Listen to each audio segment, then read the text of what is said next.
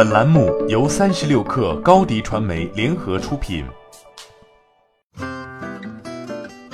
本文来自微信公众号《每日经济新闻》。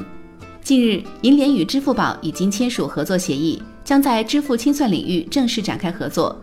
支付宝将在无卡快捷、条码支付等业务上与银联合作，由银联网络提供部分转接清算服务。易观分析师王鹏博表示，断直连是大势所趋。在限定的时间范围内，支付宝还是要最终选择清算机构接入。好在市场有两家清算组织，所以最后实际上选择是相互的。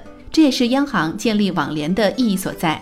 此前，微信已经先行一步，银联发布公告宣布与财付通开展微信支付条码支付业务合作，而支付宝接入银联的消息却迟迟没有坐实。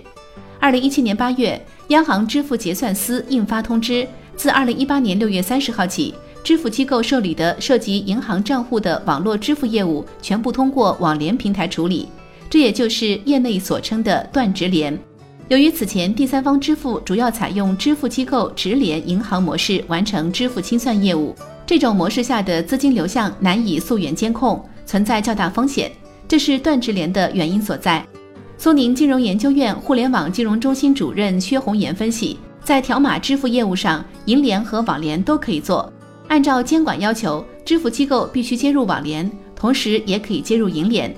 基于业务平稳过渡等角度考虑，一般会选择同时接入两家支付清算机构。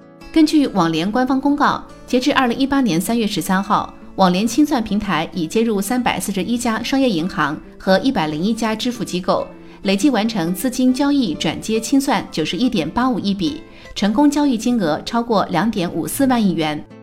不过，现在断直连还没有完成。有消息称，断直连将延期到今年十二月底。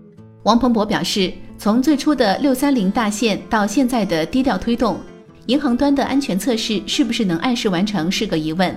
年底之前是不是能够实现全部的初步切量，还有待检验。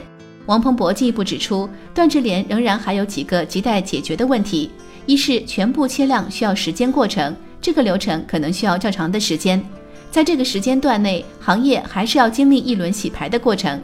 第二，全部断直联以后，行业费率统一，实际上行业成本会更高。行业全部回归场景以后，面临的竞争压力会更加巨大。欢迎下载三十六课 APP，一网打尽商业大事件与科技新鲜事儿。欢迎添加克星电台微信号，微信搜索“克星电台”的全拼。加入我们的社群，一起交流成长。高迪传媒，我们制造影响力，用最专业的态度为企业提供视频、音频全流程解决方案。商务合作，请关注公众号高迪传媒。